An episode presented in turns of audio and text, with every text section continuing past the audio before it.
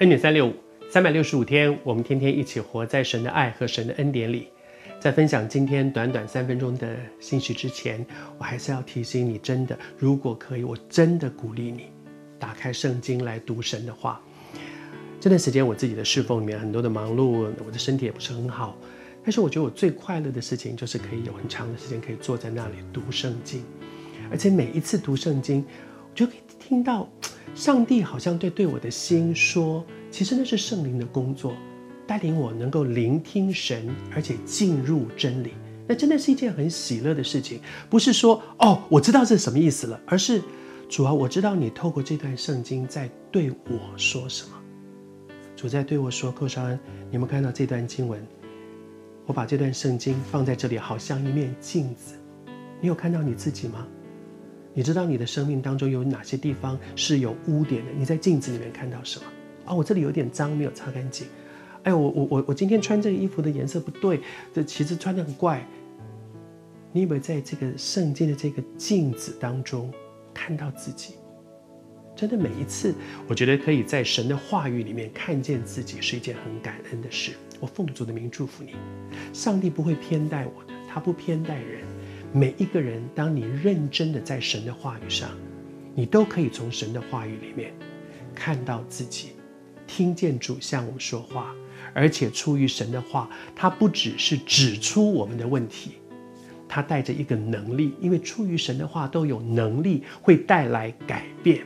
祝福你。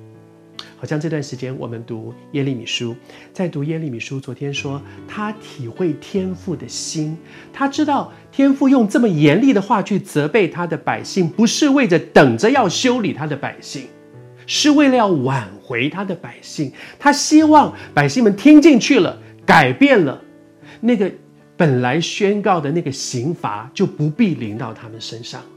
这是天父的心，而先知的心是什么呢？我觉得后面真好，因为别人要打他嘛，要杀他，要要要他死啊。他说：“至于我，现在接下来讲，前面讲说你们要听，你们要改正。昨天说你们赶快改，你们赶快改。现在还有机会，赶快改。你们如果改，上帝就会后悔，就会转意，不把那个他曾经宣告要临到我们身上的那个刑罚，把它挪开来。”这是他对百姓说的。接下来他说：“至于我呢，你们看怎么好，你们爱怎么做怎么做，我没有话讲，我只是忠于神，神要我说的话，我把我自己交在上帝的手中，你们看怎么做好，你们就做，而且我相信神负我的责任。